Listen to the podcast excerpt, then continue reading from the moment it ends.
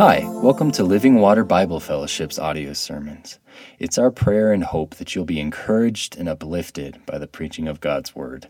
Stick around after the message to hear more about how to contact us.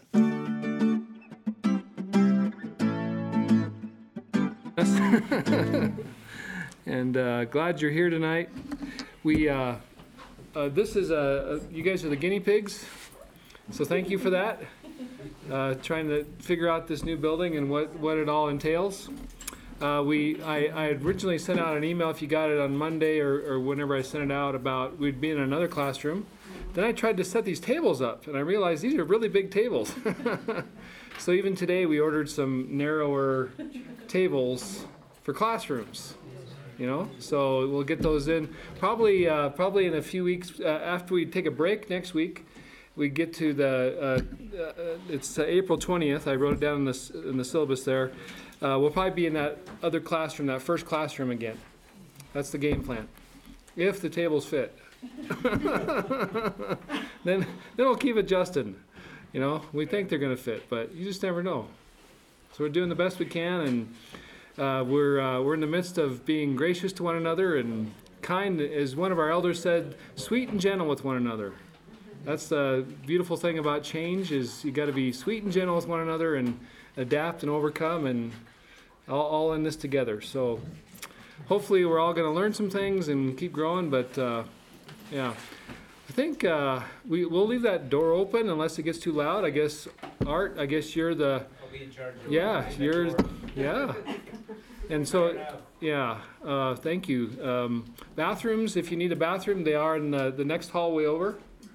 So, and I, I was, I, you know, I was looking at how, do, how do, it's like these new toilets. How do you flush them?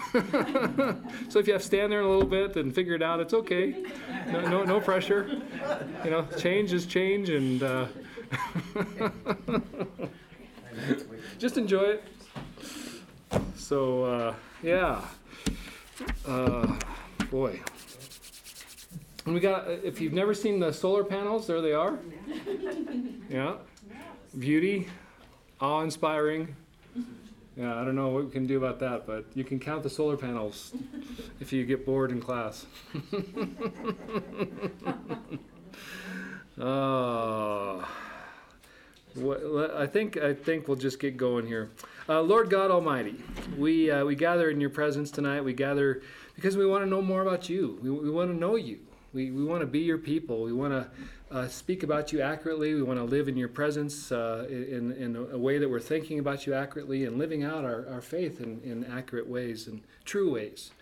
So, Heavenly Father, we ask for the grace as we, as we just run down this long list of attributes, Lord, that you'd give us uh, the things that you want us to learn, the things each individually that you want us to pull away and apply to our life.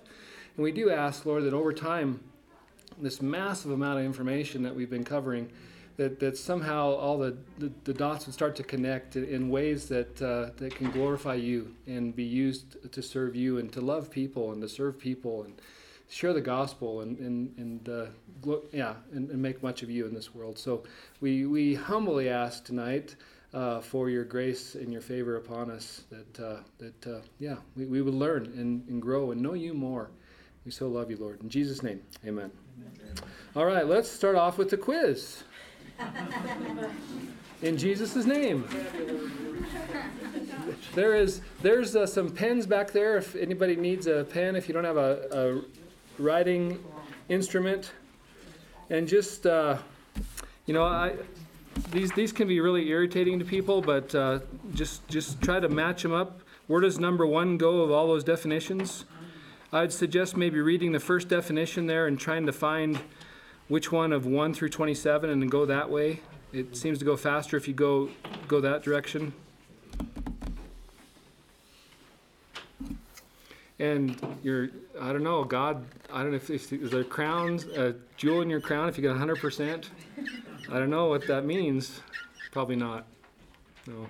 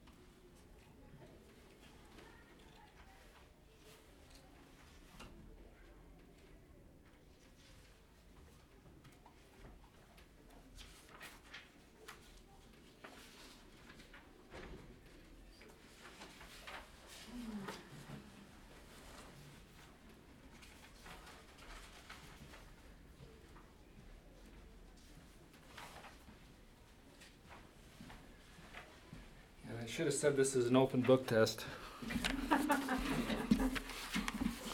It's a big book yeah, yeah.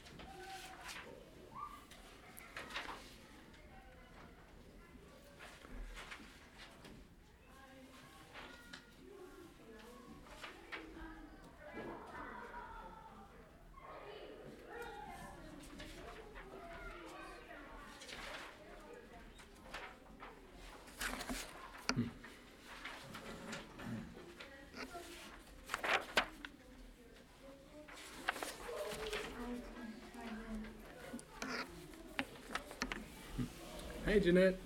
Hi. Found us. Did we have homework? No, we're just taking the final quiz. Oh, oh, I'm just kidding. no one's crying too bad.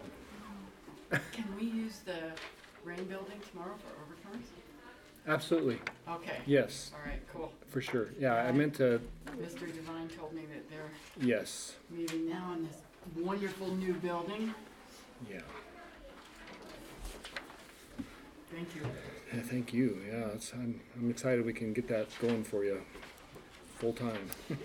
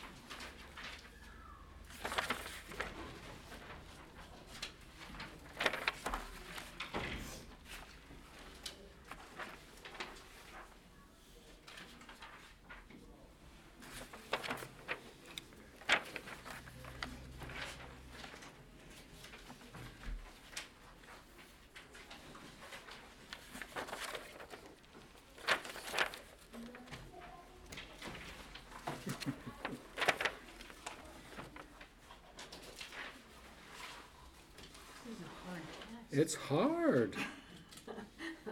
It's open book. Oh, oh. Thank you, Marge. If that helps, I mean, Yes, it does.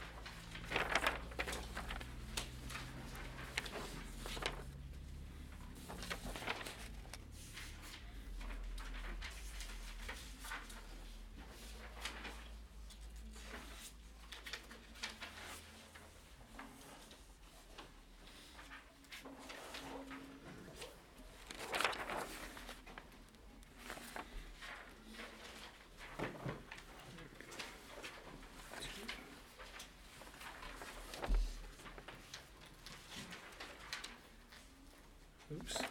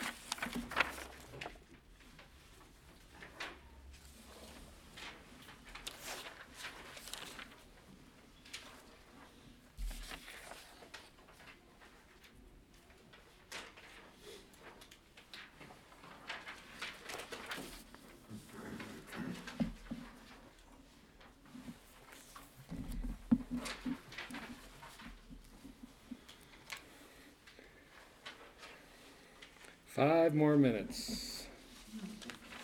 And don't don't worry if you're. Uh, a failure. and no, you're not. We're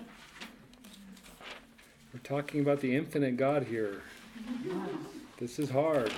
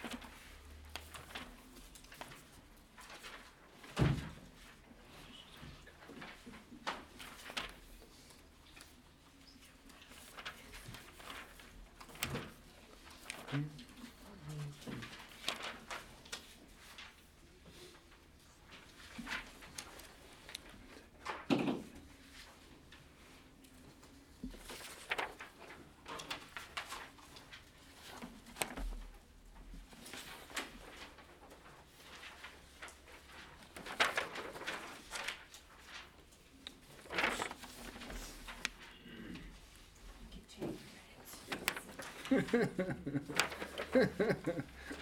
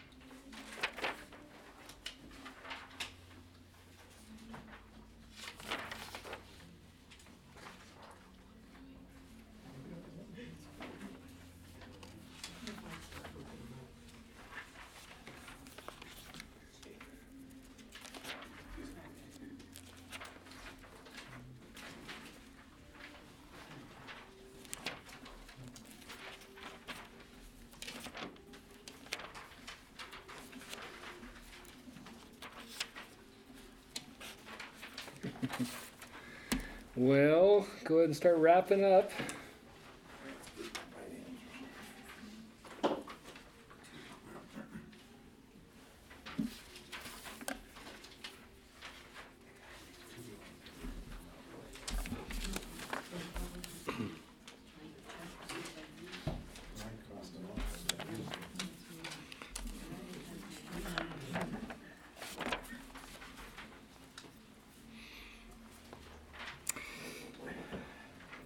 Very good. Uh, I didn't hear anybody whimpering or weeping openly.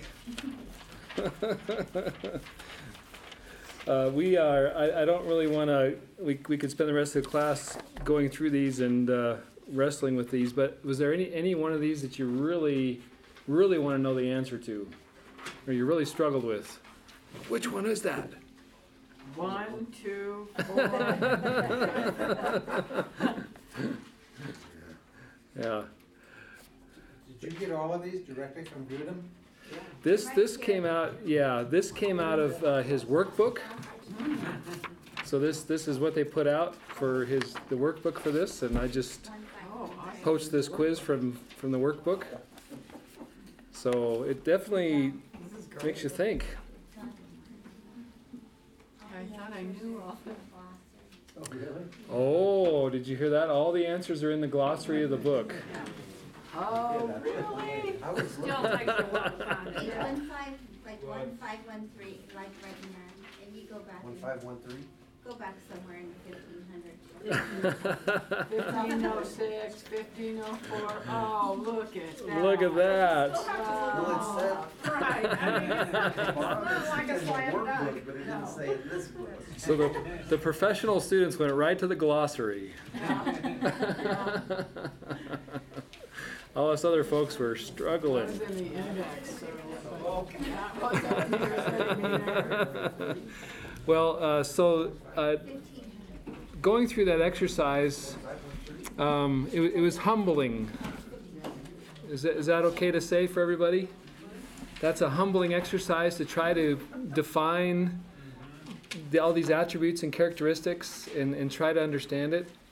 And so when we when we think about knowing God in this life, we always have more room to grow.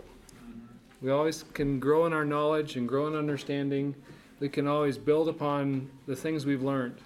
And so we we one of the spiritual growth ideas of sanctification is we never arrive, either in our knowledge or in our practice. We can always keep growing in, in understanding God and living out His truth and His character in real world um, situations. So let's uh, let's let's start uh, tonight. We're uh, there's going to be certain things that I'm probably going to probably going to skip, and I just realized there's no clock in here, so that's another thing to think about. Um, if if uh, I forget what time it is, please uh, tell me as you're walking out that it's past time. but the moral on your outline there, the moral attributes of God. And again, next week we don't have a we don't have a meeting next week. It's Easter week, so uh, start reading if you are have some time to read. Start reading chapter 14 of the Trinity, because that's a long chapter, Sixty pages. 60 pages. Yeah, so, but it's but it's worthwhile because this is one of the core core truths of our faith: uh, who God is, the Trinity. So we really want to wrestle with that and and get get into that a lot. So please start reading about the Trinity. Uh, I got this quote on, on your outline there the moral attributes of God. Not only is God morally perfect, he is the standard for morality. Uh, rather than he himself being ruled by some moral concept external to himself, God's disposition towards creation is the standard at which we will be judged, and we are to judge all human conduct. Give me some feedback on that statement. Um, one of the things that people always, you know, tell, you or you hear, you're not supposed to judge. You're not supposed to judge. So, you know, I, I see that often, you know, in the Bible. But, you know, how do you approach that? With love, of course, but at the same time, you're always gonna hit a wall with that, and they're always gonna throw that in your face, but you're not supposed to, you know? So- People in, in today's culture can uh, choose to be whatever they want, and they can choose uh, to live uh, however we want they want, and we are not, in, in cultural standards, supposed to judge their behaviors or their identity or, or anything like that. Um, we're just supposed to acknowledge and appreciate and support. No, judgment is evil in today's culture. But Right. Biblically, are we supposed to? Right, and and what and God is is the definition of of righteousness, goodness, truth, all these different characteristics we looked at. Give me some more information. Give me some more feedback on that that that statement.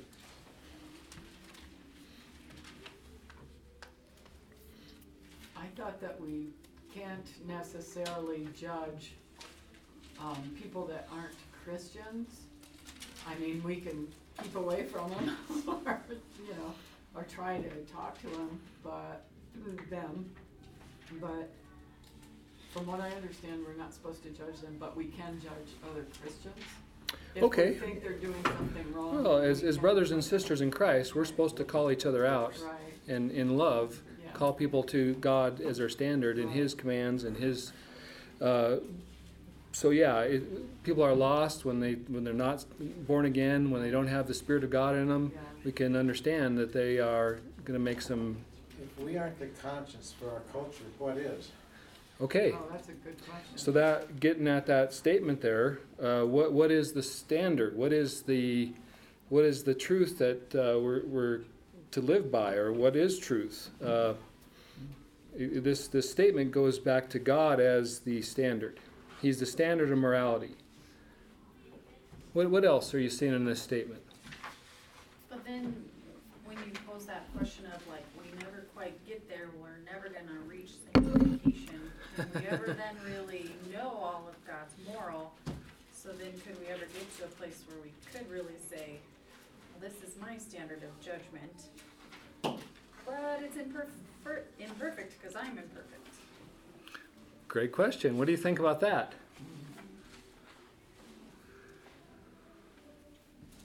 Well, I think even, I was just looking up the Sermon on the Mount, it says, judge not, that you be not judged. Right. For the, with the judgment you pronounce, you will be judged. And with the measure you use, it will be measured to you. So I think there's a sense of, and then it goes on, you know, take the speck, take the log out of your eye before you speck in the brush. Yeah. So I think that's why we're cautious about the judgment thing. We don't impose uh, our- ourselves as holier than thou or better than others or over others, but there is a God who is perfect and righteous and true, and uh, so th- it, those those verses come in a certain context, of course, right? But I think that the word judgment also seems to come with some condemnation.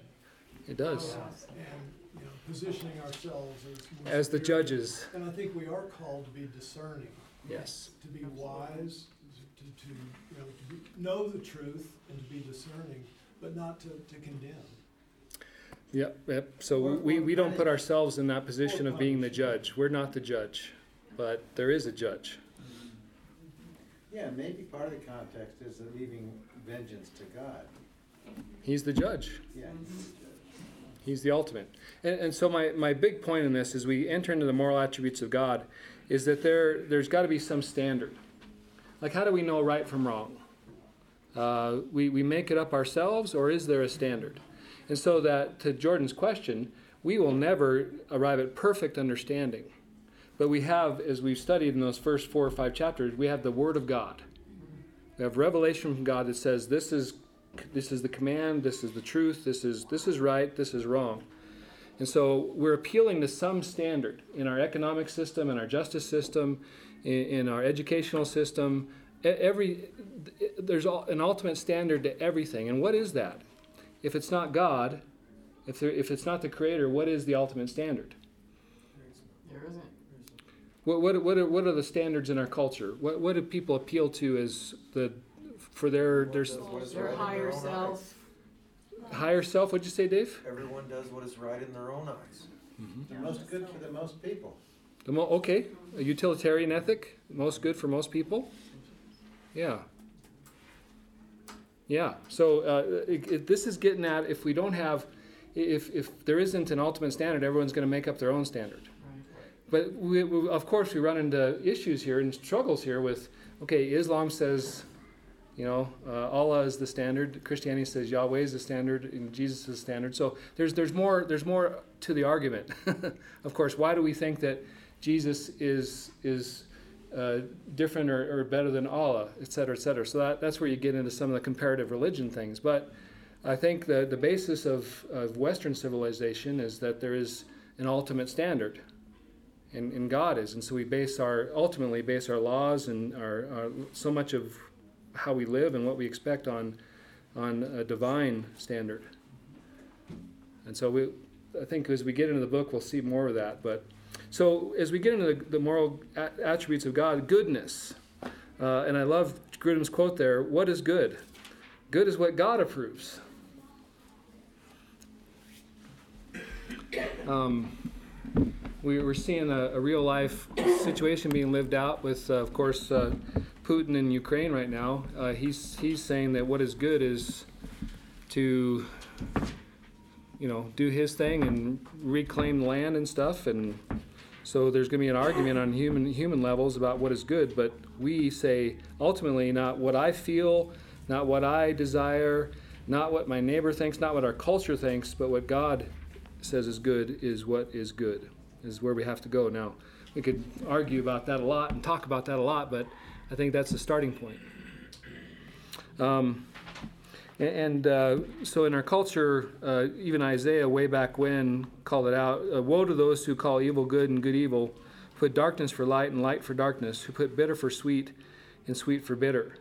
Uh, people have always tried to frame issues a certain way or tried to deceive others or or argue for what they say is good. And, uh, you know, even Jesus, when he was when he was uh, healing people and casting out demons, even the Pharisees and the scribes said, you know, he's he cast out demons by the prince of demons.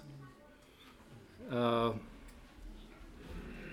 there's always going to be people that claim what they're doing is good when it's when it's not. Are there ex- some examples in our culture of people calling some, something good which isn't? yeah, we don't even have to spend time talking about that. I don't think. If people aren't defining good by the standard of God's goodness, what are they using as their standard? And again, that's you can talk about that all day. Right? Hey, just a, uh, a personal a personal story. When I was a little kid, my dad, you know, when he left my mom, I, uh, he he said, "This is for the best. This is good." You know, and as a little guy, just wrestling with that and talking about that, it, it made me think in, my mind, what is, what's going on here? And, and not, you know, everyone's got their own story and their own history and their own background. But, but my, my dad, you know, as I, knew him, he was, he didn't want to push through in a relationship with my mom. And so he came up with his own, and, and she wasn't a perfect person. and this is just my story you know, uh, he, he, he called what was, in, you know, what I, as I perceive it, I don't know the whole story. I, I'm not omnipresent,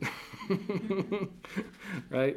But I, I could see it. He was, he was wanting to get out of a relationship, so, but he, he, he called what he was doing good. And, and just talking to relatives and talking to other family members, it wasn't good. Maybe it's good for his emotions, maybe it's good for his sanity, but what, what was right in God's sight? Those kind of those kind of questions, you know. So uh, standards. This is this is super important. God is good. He's the definition of goodness, is what Grudem gets at. Uh, how is good related to loving others? Um, this is application. Uh, Galatians 6:10. So then, as we have the opportunity, let us do good to everyone, and especially to those who are the household of faith. Uh, we could bring our own definitions of good into the mix, and it might not be good. So we have to have a standard to measure by, right? And God is that standard. That's that's a huge, huge deal for us. His His commands, His principles, His precepts his character, that's what is good. And so if we want to know what good is, we have to go to God. Uh, Romans 12, 8 through 10, let no, no debt remain outstanding except the continuing debt to love one another, for whoever loves others has fulfilled the law. Commandments, you shall not commit adultery, you shall not murder, you shall not steal, you shall not covet. Whatever other, other commands there may be are summed up in this one command love your neighbor as yourself. Love does no harm to a neighbor, therefore, love is the fulfillment of law. How is doing good related to loving others? Say that again. How is doing good related to loving others? Well, with love comes caring and wanting the best for the person you love, so. That's good. God says that's good. I, I put those those scriptures back to back there. Let us do good to everyone. What what is good? It, morally, to love. To love is good. What and what is love? That we how, how does Grudem define love? God's love is Self-giving. self, self-giving. Is a Isn't great that a service? service. Service. Yeah. Yeah, service. God eternally gives himself to others, that's love. God eternally gives himself to others. That's love. And that's good. And so the ultimate definition of good and love is Jesus Christ. As he as we celebrate in the incarnation and the cross. And yet Jesus says, I call me good, there's only one good and that's God. Yeah, and, and he yeah, in the context of course, he, he was he was pointing the guy to God. He wasn't denying he was good. Right? He was he was using like what are you talking to me? You don't know who I am, do you? You saying I'm good? Only God is good. Are you saying I'm God? You know, so he wasn't denying he was God or he was good, but he was just in the context he was redirecting the man to think about who he was talking to. Um, it, it, some of these things, as you start looking at them, they do start overlapping. Love is good. Good is love. Uh, th- there's really a lot of parallel definitions to these things. Self-giving is good. Um, selfishness, selfishness is not good. That's what makes that test so hard. There's a lot of there's a lot of It's stuff all- there. Yeah, It's all in woven. yeah. So you could say it- they're all unity. Amen. It's like, I, I. Great application. Now I gotta go back, no, that's not bad. Yeah. It's just related to. Yeah.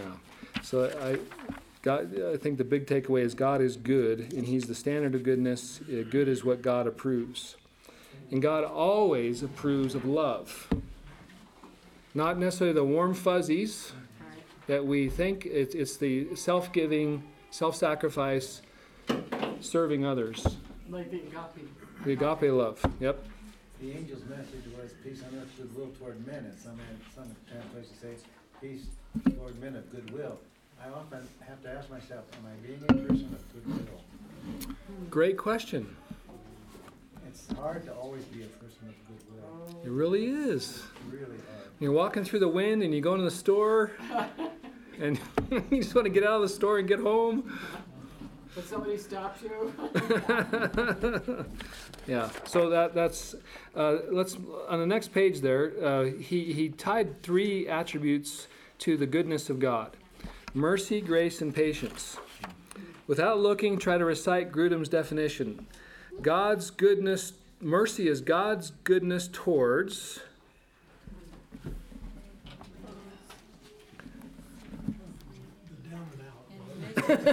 Yeah. The, the, yeah, the, the distressed, the suffering. So doesn't that bring doesn't that bring light? His mercies are new every morning. What a hopeful verse! Wow, God's compassions, His mercies are new every morning. It's uh, it's it's really neat to think about. I, I really liked how he put that definition. And grace is God's goodness towards Those who all deserve punishment. those who only deserve punishment, which is every one of us. God is so gracious to every one of us. And was was grace just a one-time thing? No, No. Man, it's every minute. every yeah, thank you Lord for your grace right now. Thank you Lord for the grace you've given me today. Thank you for the grace you've given my family. Thank you for the grace you've given me last week and the week to come and yeah. Patience, God's goodness and with in withholding of Justice. wrath or justice. Yeah. Yeah. Towards those who deserve it. Yeah. So um, we have a, a God of mercy, grace, grace, and patience. And that's the, those that all falls under the term goodness in, in Grudem's estimation. And just, just to remind everybody, uh, just as, as he's defined these things, he is using his own schema or his own organizational way of talking about the attributes. So other theologians might say it a little bit differently. But I, it, that these are all really good definitions, and, and other, def, other other groups or other theologians wouldn't put these under goodness as, as Grudem wants to, even though he separated them out in his book. He wants to put them under goodness. Uh, which of these attributes are you most needful of today? All. Trick question. uh, what, what, what, have, what are you most thankful for? Is patience? Yeah. and, and you can say all again. So if you are, uh, if you're, can't sleep at night and you're just, uh, you know, don't know what to pray about, you could just, these three, you could spend hours if you just thanking God for all of His mercy and reciting all the ways He's been merciful, or Is I am. That He is the I am. Yeah. Uh, you could you could just run down, Lord, I need mercy for. Uh, you, you have been merciful in the past for. Uh, my my kids need mercy for. Right? You could you could spend so much time praying just on these three attributes, and lifting it up to the Lord. God, thank you for your patience. Uh, back in 1992 when I was a punk. That you didn't blow me up Yeah. back then, right? And you could just uh, these. Uh, it's just wonderful to know that these are God's characteristics and qualities. That He's good and He's like this.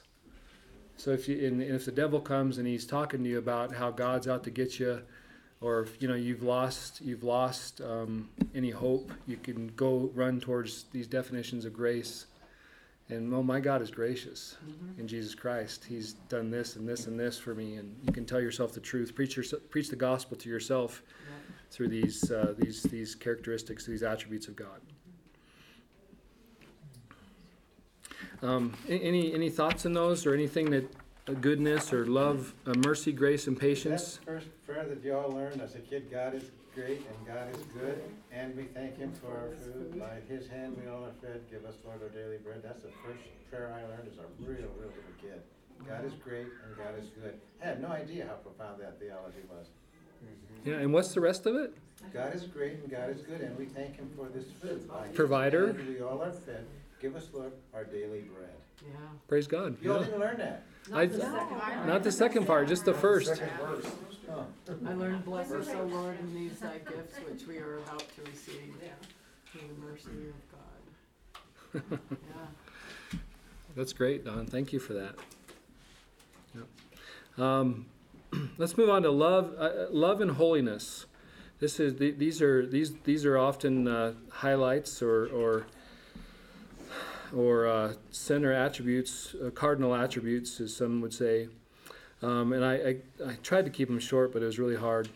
God's love is His self-giving affection and selfless concern that lead him to actively seek the happiness and well-being of his image-bearing creatures. That was a definition that I, I really liked from another theologian. Uh, Grudem's definition of love. Does anybody have that? Look in the glossary. Yeah, we, got, we, we figured that out. Page 237. It's on fifteen fourteen in the glossary. God eternally gives of himself to others. Yeah. Self-giving.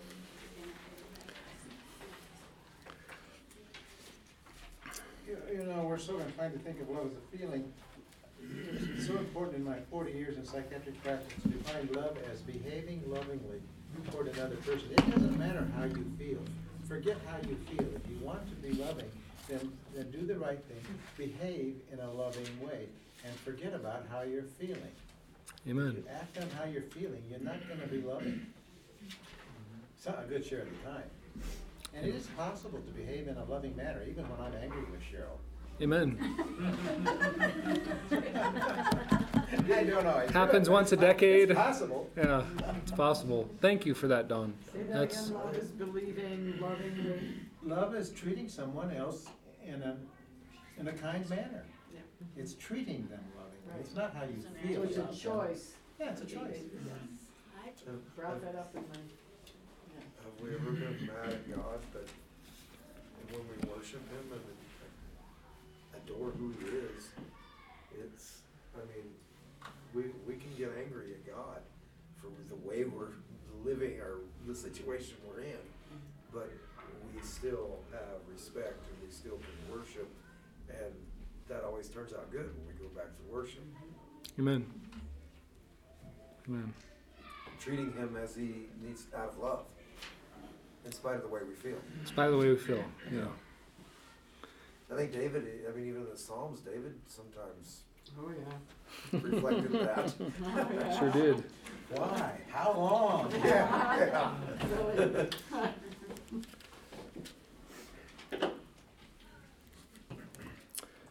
Um, there, he's got a, and I- I guess the more I get into this book, I, I'm really appreciating all the Bible verses he, he uses to justify his definitions. I- If you, in, in years to come, when you pull out this book and you're looking up uh, what is love, or, or you're doing a Bible study, or you're teaching your grandchildren or somebody, uh, the wealth of, of this, you know, one of the reasons I picked this book was all the all the Bible quotes that he has, but these are just excellent in here. So um, don't, you know, in our the outlines I've been giving out, I, I haven't quoted a bunch of Bible because it's been in the book, but I'm just very impressed by how he's taken all the Bible verses and condensed them into definitions of, of God's character and his attributes.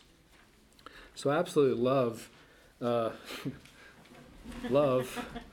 Uh, God's love means that God eternally gives of himself to others. Man, that, I guess that, that's a big takeaway um, that he, he gives of himself to others eternally. Yeah. Means that even after this life, he's not going to stop loving you. He's not going to stop loving me. He's going to keep giving. Like we, sometimes we think when we get to heaven, we've arrived and you know we can just sit around and play harps or whatever. He's going to keep loving us, giving of himself, the infinite, all-powerful, almighty God, the unified God. He's going to keep giving of himself for our betterment forever. What a great God! It's, it just blows me away to think about that. and my, uh, I don't know if you underlined this too, but the favorite quote I got out of this section uh, uh, under love it should cause us great joy to know that it is the purpose of God, the Father, the Son, and Holy Spirit, to give of themselves to bring us true joy and happiness. It is God's nature to act that way To towards that way. to act, the choice, the decision, the the it flows out of who he is though, out of his being. God's nature to act that way towards us towards those upon whom he has set his love, and he will continue to act that way towards us for all eternity. Now, I have a caveat. Please. I get, I get motion sick pretty easy, and especially if I, if I gotta get on an airplane and it's, and it's rough.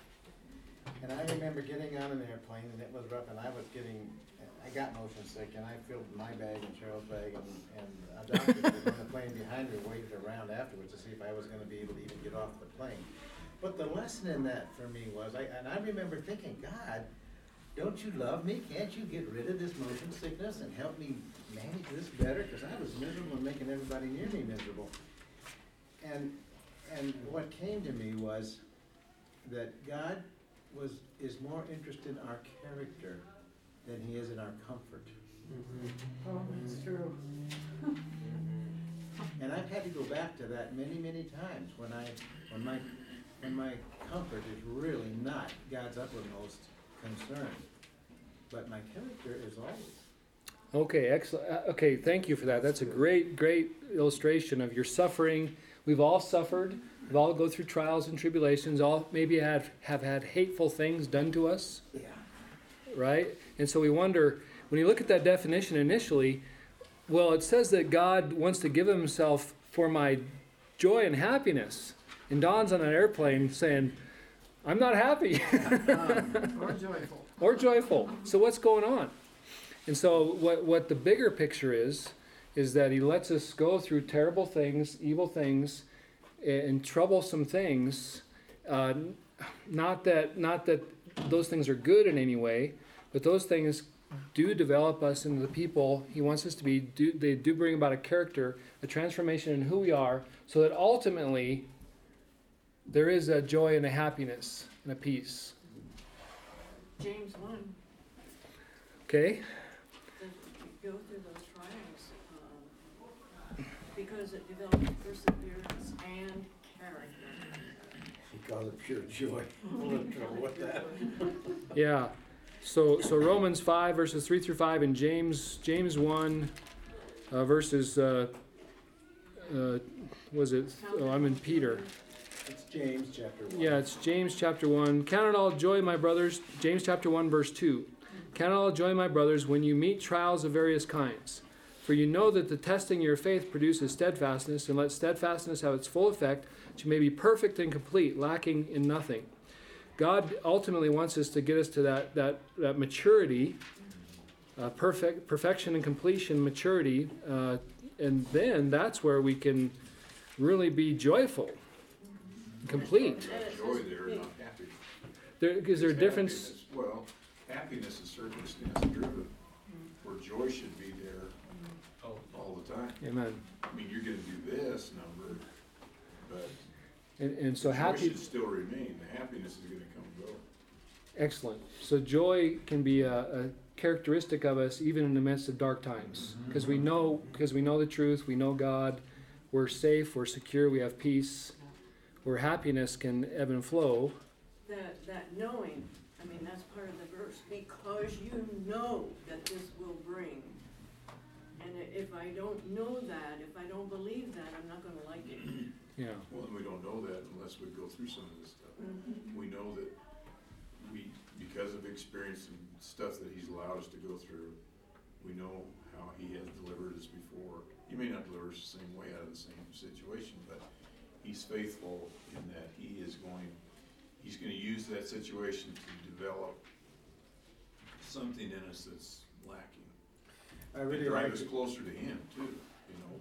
If we get to the point where we're, so independent and we're no good to him, he wants us to, he wants us to depend on him and call on him and to stay in that attitude where we're not looking for someone else's relief other than him. Amen. Well, and that's, and that's, um, trusting him. I mean, just trusting that word, that it will develop this, it will. I don't like what I'm going through. You know, I've, I've prayed for my, my wife's healing for 20 years and she's not healed yet. But I'm trusting and I know, you know, some of those things that ultimately God is at work and He's got a outcome that He wants to see. In His wisdom, He knows the best outcome and He knows the best way to get there. That's what definition we learned. Dave? Um, I, I see the word true joy here, and I go back to page two twenty-four, the last paragraph, it says, when we realize that God is the perfection of all that we long for or desire, that he is the summation of everything beautiful or desirable. I just love that. God is the summation of everything beautiful or desirable. Um, and then the last, at the last of that paragraph, it says, um, this vision of God will be co- consummation of our knowing God and will give us full delight and joy for all eternity. In your presence there is fullness of joy, and at your right hand pleasures forevermore.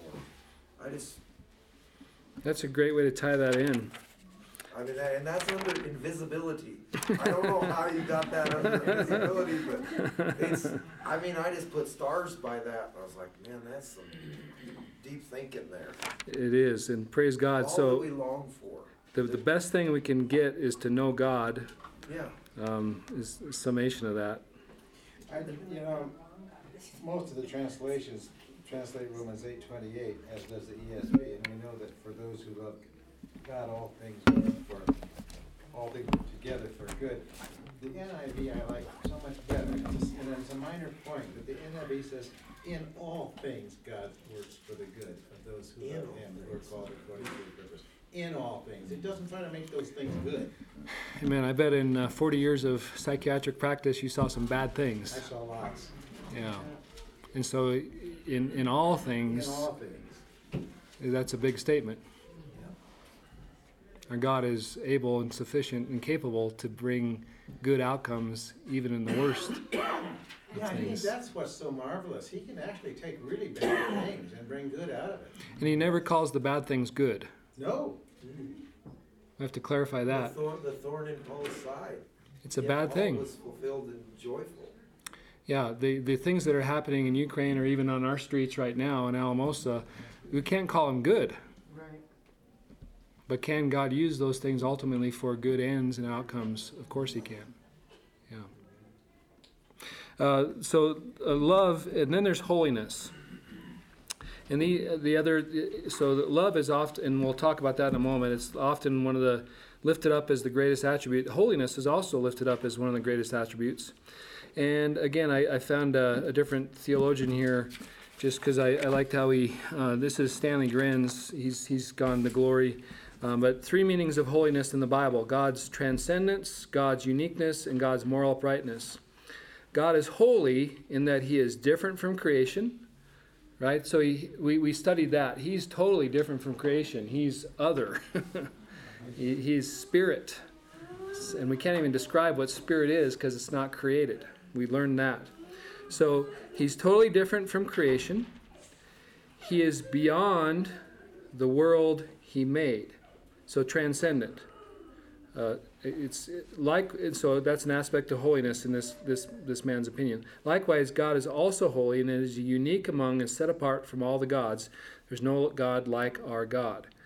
Um, holiness, however, is also an appropriate description of a dimension of God's moral character. God is holy in that he is just and totally righteous in all he does. Um, just and totally righteous in all he does. He's holy.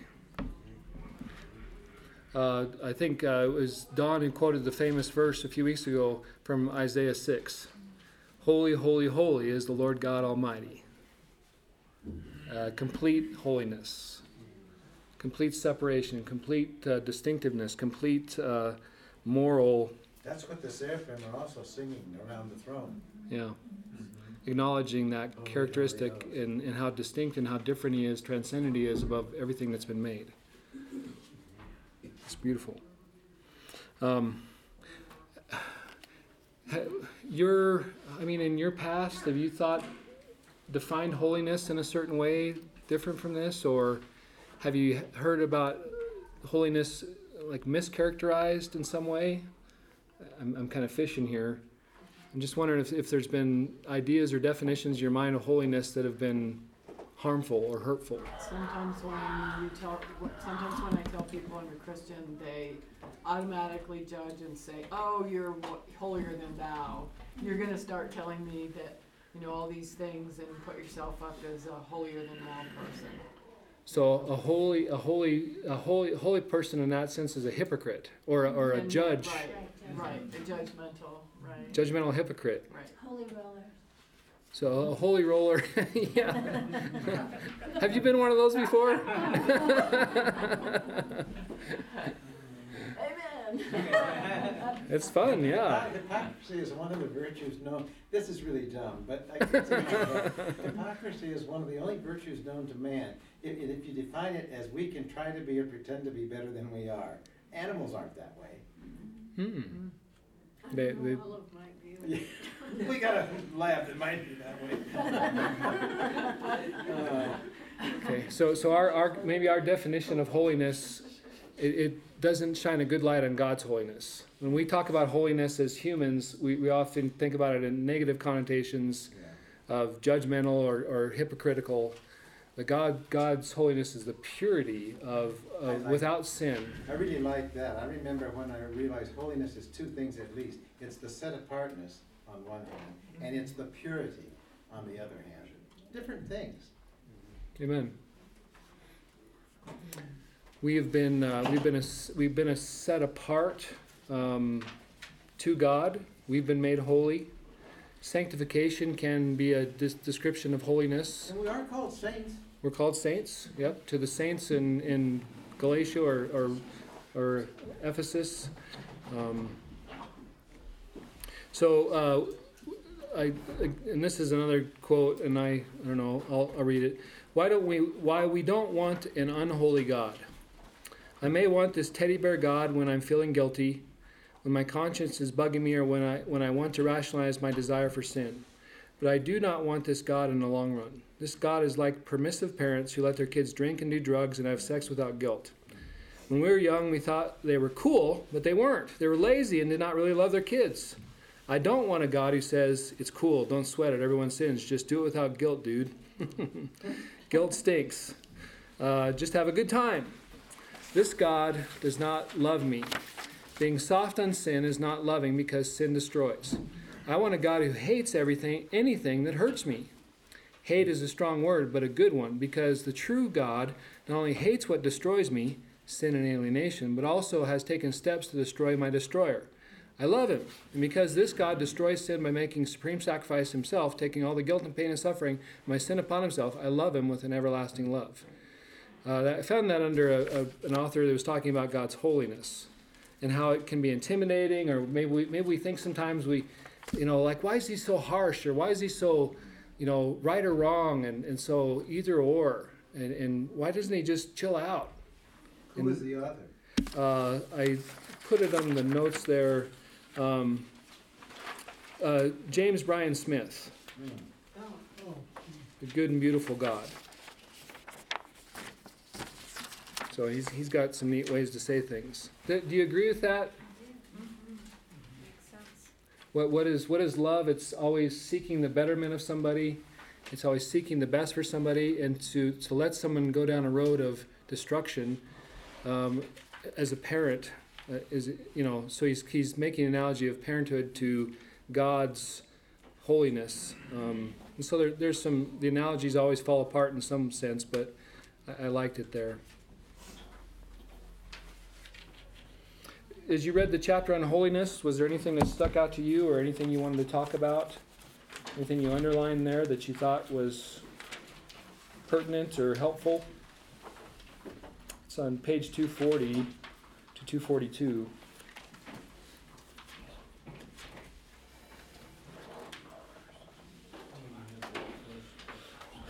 His definition is God's holiness means that he is separated from sin and devoted to seeking his own honor. Yeah, it's like we need to learn to hate the things that God hates and love the things that God loves. Amen. So there's a question on that, so on two forty-one where it says, Paul encourages Christians to be separate from the dominating influence that comes from close association with unbelievers. And Which that- uh, paragraph are you in? Uh, it's at the bottom of two The last forty-one. paragraph. Okay. And it says that comes from close association with unbelievers. And that's basically doesn't mean that you don't associate with unbelievers in a way that you're not, you're basically not joining in what they're doing, but you're trying to get them to. We're never gonna bring anybody to God if don't associate Right. with, um, you know, non-believers. So we ride the fine line, right? So, you know, if you know family members who aren't Christians, who don't believe in Jesus Christ, you're still gonna go to their house might not associate with what they may be or may not be doing, but you still represent your belief, right? Does, does anybody have a story or an account of uh, associating with uh, lost people intentionally and it turned out well? You did, you Yeah, did, when you went to the bar. Yeah, okay. yeah. Thank you. Sorry. Yeah. What, what else? What other times have you made a big, uh, or just along those lines where you've, you know, chosen to associate with lost people and it's something's good ha- has happened? I can say that for the Overcomers Outreach. They're Right. lost people. We all are, you know, especially in that group. But um, Amen. there's some good that's coming from it. Amen. We're getting some pretty good discussions, Yeah. I had a, good Bible reading. a Bible study of just believers and unbelievers, and, uh, the one lady really became a Christian, and then down the road, she actually led a study and, uh, of, of people that she knew that weren't Christians. So it was, it was amazing.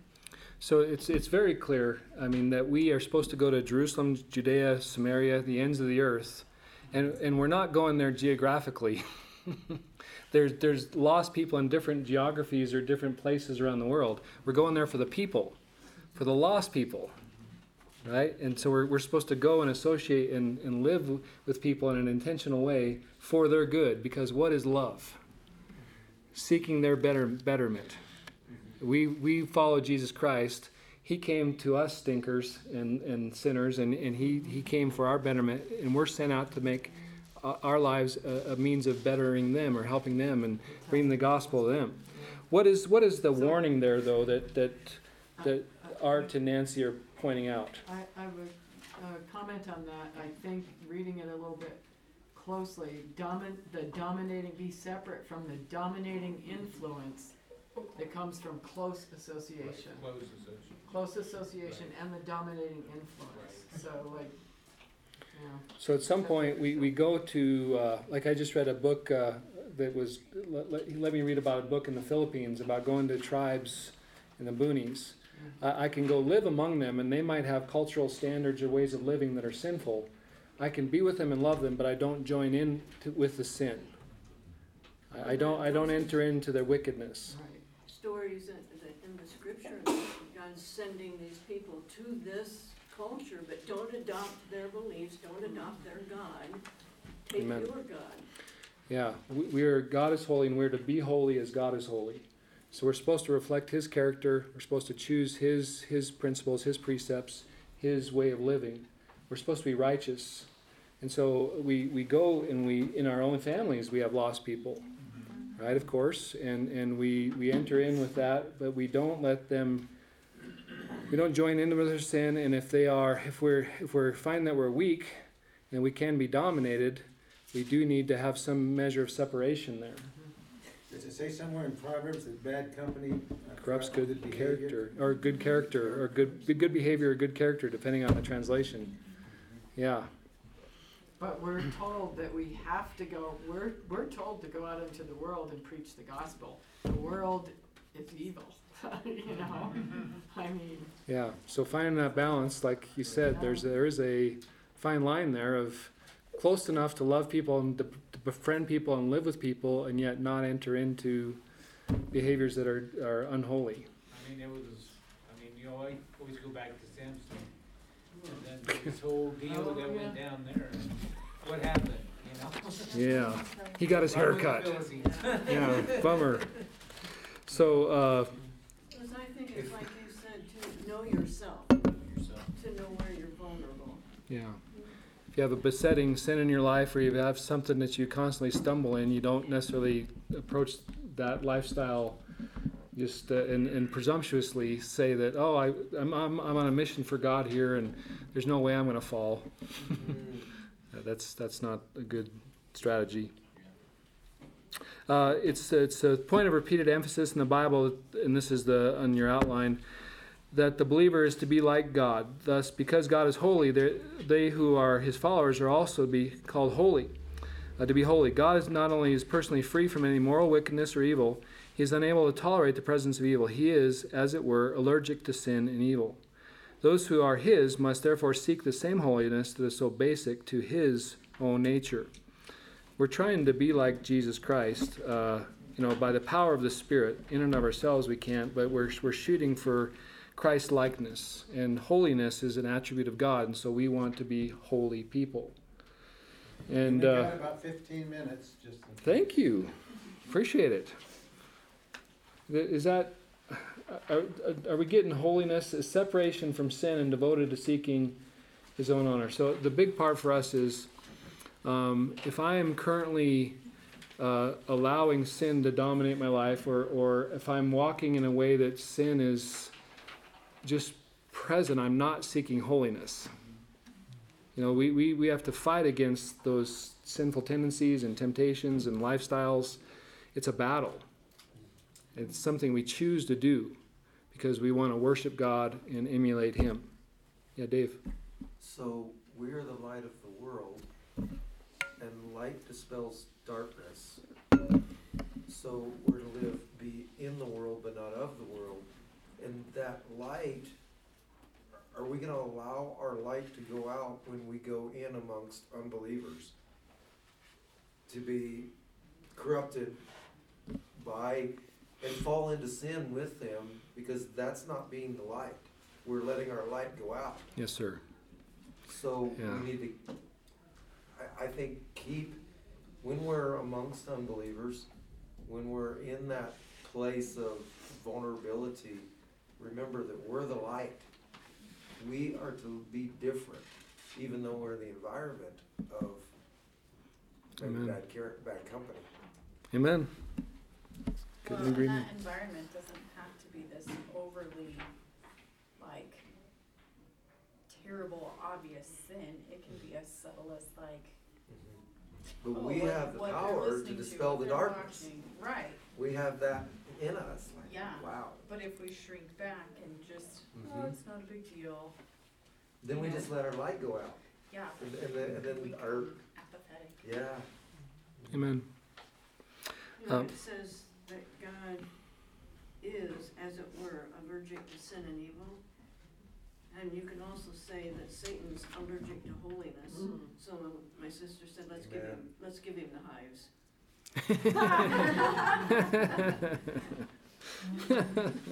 That's awesome. You have a coworker this week you want to give the hives to? Yeah. Well, it's Yeah. easy if you can, if you can eliminate, you can physically eliminate the, situation. It's or easier. Or whatever. A lot of times you mm-hmm. can. A lot of times you have to work through those situations without any of those variables changing.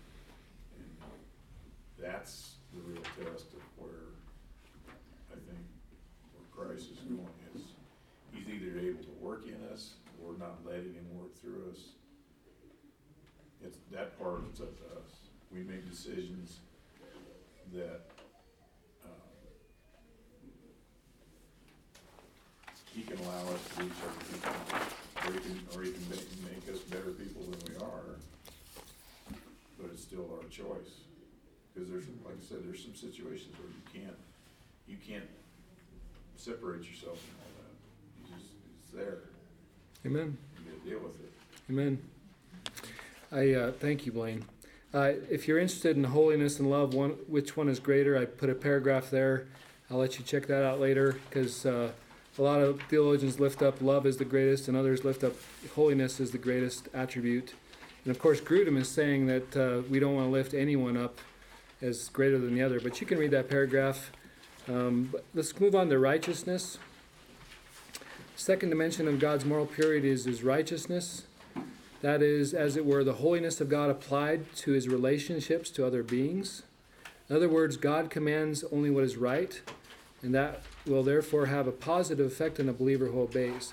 The righteousness of God also means that his actions are in accord with the law which he himself has established. Uh, righteousness, I, I don't know how often we use that word in normal conversation or normal situations hey, that's righteous, dude. I think surfers use that, and uh, but uh, I don't know. It's it's a word that we don't often use in normal conversation. Um, given uh, this attribute of God, will there be anyone in heaven or hell who is there by mistake or is there unfairly? The the uh, the answer is no, because God is righteous. I didn't put anything for peace because I didn't understand that one. Did anybody really enjoy reading about peace? Or does that make sense as an attribute from Grudem? My, my, my head was, I, I was scratching my head at that to really make it relevant in my life. You're all excited about it, so I'm going to move on to jealousy. Um, uh, jealousy, what's, uh, what's, somebody read the definition of jealousy. God's jealousy means God continually seeks to protect his own honor. Seeks to protect his own honor. Uh, that's uh, how is God's jealousy not a bad thing in his life, but it can be a negative attribute in ours. Well, his jealousy in the Bible was almost always in connection with idols. His jealousy was when the Israelites or when we have an idol in place of him. Then he's jealous. That's a legitimate jealousy. Amen. And so if I've got uh, idols that I'm comparing to God or lifting up to God's level, that is so dishonoring to God. Yeah. Because every idol that we have is, is a this worldly thing or a created thing. It's a man made thing. It's a it's something that doesn't have any of the attributes or not even close to infinite uh, Almighty God.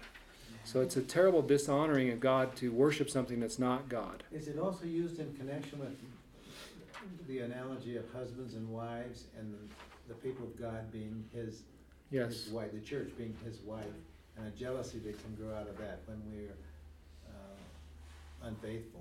Yes, sir. Yeah. Old Testament and New Testament. contexts at least. Yes, yep. Old Testament and New Testament compares the relationship of God's people to a marriage Yeah. with God. So if we are, have idols in our life, it's like cheating on God, Yeah. dishonoring to God. Very good. And idols aren't just carved figurines. No, very well said. Yeah. Can anybody share it of uh, an idol that they've had in their life that wasn't a carved statue? Money. Money. Other another idol that maybe you've worshipped before? Food, Food. the children. Children. Yeah. Spouse. House. Spouse. Spouse. No. Uh, uh, we, we are an idol making factory. The human heart is an idol making factory. There's no end to idols that you can make. A building can be an idol, for sure. Anything can be an idol.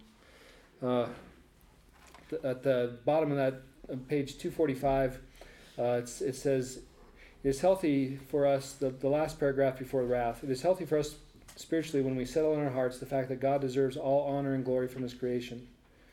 Uh, we, he deserves all the honor and glory we can give him. There, there, it's, it's, we can never, and th- that is right for him to seek his honor. He alone is infinitely worth being praised.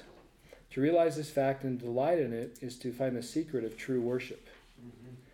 I guess we, we can't we can't really uh, we can't really verify that until we've actually praised him and lived it out. So try that if you want to know what worship true worship is. Uh, chase that rabbit. Uh, give God all the praise he's he's worthy of. Um, wrath. Uh, this is this is uh, God. God's wrath means that He intensely hates all sin. And and we joked last week about God being a hater. And uh, he he hates all sin because because what's the consequence? What what does sin do? Separates. Separates. What does it what does it do to us? Uh, Our relationship with God it separates us, but what does it do to the the object of His love? Destroys. And so he, he hates sin because it destroys you. It destroys me. And so would you would you like to worship a God that didn't hate sin? We, you know, sometimes we think about it like, oh, God's wrathful. Oh, and Grudem's point is like, you want a God that's wrathful because he hates sin. If God winked at sin, you wouldn't want that kind of God. So it's a it's a necessary attribute for a perfectly loving God and a holy God. Um, let's move. Let's move on in the remaining uh, 120 seconds. I, I, should ask: um, any is, are the any of these other ones that you were really in, wanting to talk about?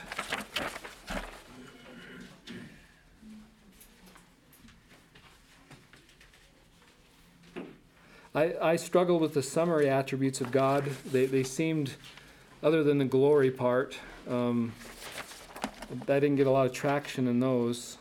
Of course, God is perfect. He's beautiful. He's blessed. Um, and uh, boy, read on the secret will of God and the revealed will of God. That was fascinating. But we'll get into that when we get into God's providence. We'll really hit that hard. But that was a great introduction to providence God's secret will and revealed will. Um, let, let me close at this. The last question at the end of on the back of your outline as you study the list of God's attributes, share one or two things that you've learned about God that, that have been meaningful to you.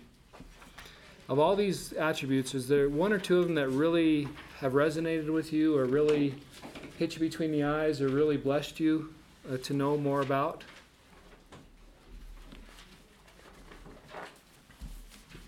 I think that omnipresent, if he's present in hell, I I would like to understand a little bit more about that. Yes. That's, that's a fascinating and a mysterious truth. He's certainly not there in his preferred capacity to bless people. He's there in some other capacity. Yes, sir. Yes, sir. So that that attribute was really interesting. God's omnipresence, even in hell. Um, what what a, has there been another attribute that you we've studied that really something about it really hit you, or you really enjoyed reading about or learning about?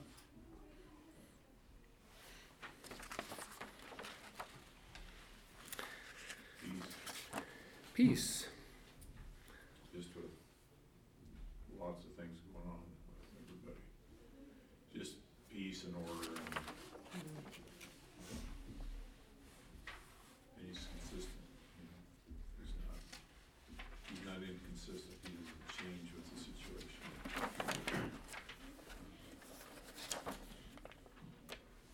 He's uh, the definition of God being in his actions. He is separate from all confusion and disorder. That's neat. He's not stirred up by anything. He's at peace. I think just a reminder that he is a whole unit. He is complete. He's not compartmentalized. Mm-hmm. I mean, you get the whole bag. Yeah. The, the fullness of God, you're, you're not just getting his wrath, you're not just getting his, his justice, you're getting his love at the same time. There's nothing missing, that unity. Grudem mentions John three thirty-six in the top of page two forty-six. That, that struck me because I know that Francis Schaeffer never, and I shouldn't say never, he almost, almost never quoted John three sixteen, which we all know, without quoting John three thirty-six, which says, whoever believes in the Son has eternal life. Whoever does not obey the Son shall not see life, but the wrath of God remains on him. He said that right along with John three sixteen. So the, the understanding of that is before we meet Jesus Christ and, and are saved, the wrath of God is upon It's everybody who's not yet a Christian. Yeah. Yeah, It's a reality. it's a reality. Uh, my, my, I think the thing that stuck out to me most was the attribute of God's love, the uh, sense that He, as it's stated, actively seeking the happiness and joy of His His creation. That struck me in a certain way, uh, because I, I've I've probably overdone it in terms of God's holiness. Sometimes I've lifted that one up as a higher attribute, and to think that God is interested in my happiness, just reading that statement kind of blew me away uh, in, in a good way. That's Now- what, that's what I love Brennan Manning's statement that I have a father who's so fond of me. Well, Brian his face. Yeah, I, I just love that. We all have a father who's really very fond of us. He doesn't just love us, he's very fond of us. Uh, yeah, and, and, and even with the the, uh, the caveat that we uh, he's not there just to make us happy. He's more interested in our character. Ultimately, he wants us to have joy Oh, yeah. and live in joy. And that that was sweet to me. Was there any any other ones, Dave? Um, on blessedness, on two sixty-one, blessedness means that God fully delights in himself and in all that reflects his character. And then it says, God rejoices in his creation, and even when he rejoices in us, it really, it is really the reflection of his own excellent qualities in which he re- is rejoicing. He's- rejoicing in himself when he's rejoicing in us. I just thought that was neat. Uh, when we remember that the sum of everything that is desirable and excellent is found in infinite measure in God Himself. I mean, hmm. He's He's exalt. I mean, He's rejoicing in Himself when He's rejoicing in His creation. And I just think, wow. so God high fived himself.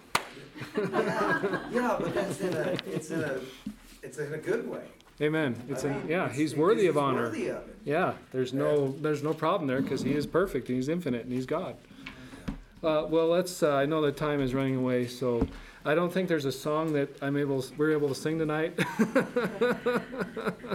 so we dare not try. I have one. okay. One from what he said earlier about your light, about this little light. Oh yeah. Okay. Yeah. Do, do we know all? Uh, this little light of mine. I'm gonna let it shine.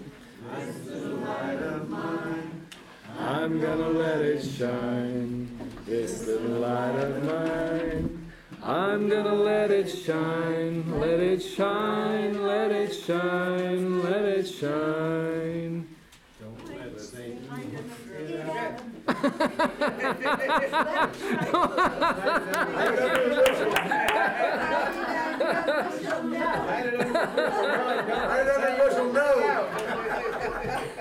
Well, Lord God Almighty, send us home safe tonight. We love you. Help us to know you better, and we thank you for your, your love and your holiness and all the other attributes holding on together as one. Help us to grow in knowledge of you for your glory, for your honor, for your fame. In Jesus' name we pray.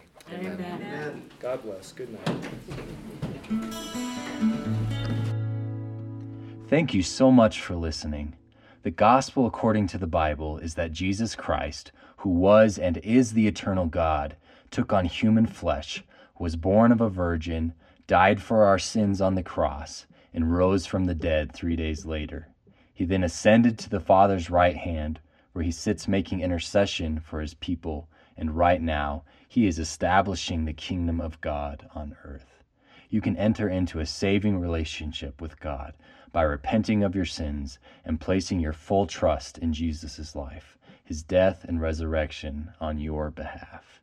In Christ, you will find forgiveness, acceptance, freedom, peace, hope, and a future.